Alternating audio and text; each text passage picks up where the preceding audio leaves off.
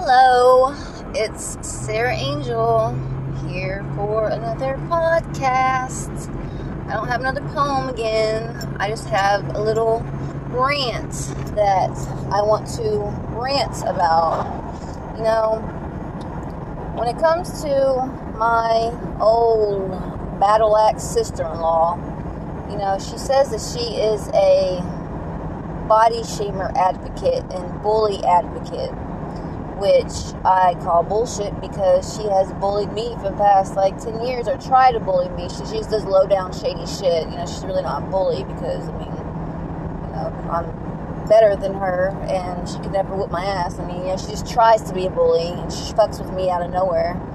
But as for a body shamer advocate, you know, I was being nosy. I was looking at Facebook and her and her friend and you know, her friend was talking about how she used to look like a freaking meth head back in the day, which she did look like a meth head. She was so fucking skinny, and everybody was telling her that she was skinny. And fucking, you know, my sister in law wants to say, yeah, that's why I'd rather stay at 170 or 180 because when I was 130, I looked sickly. Da da da da. It's like, bitch, you know, if you want, if you could get skinny, you knew you, you know, you'd be skinny because you know your man don't like it.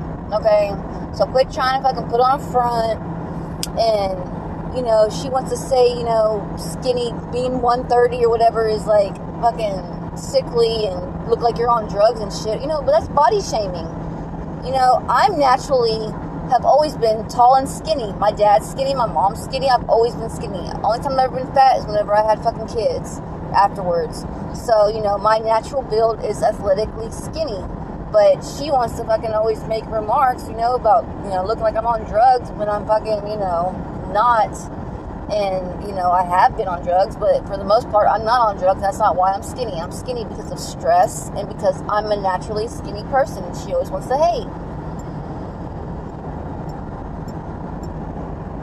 Tell me that's not a fucking body shamer. You know, people come in all shapes and sizes, okay? It doesn't matter if you're skinny, doesn't matter if you're fat but whenever you're fucking fat, talking about someone skinny, that's fucking body shaming. That's the same thing.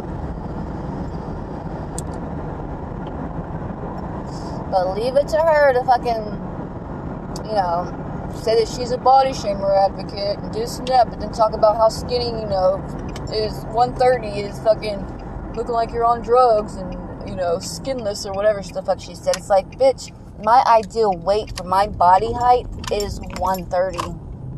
I weigh 140 right now. Okay, I think I look good at 140. But if I wanted to be, you know, a healthy weight according to, you know, whatever doctors or whatever, 130 is my ideal weight.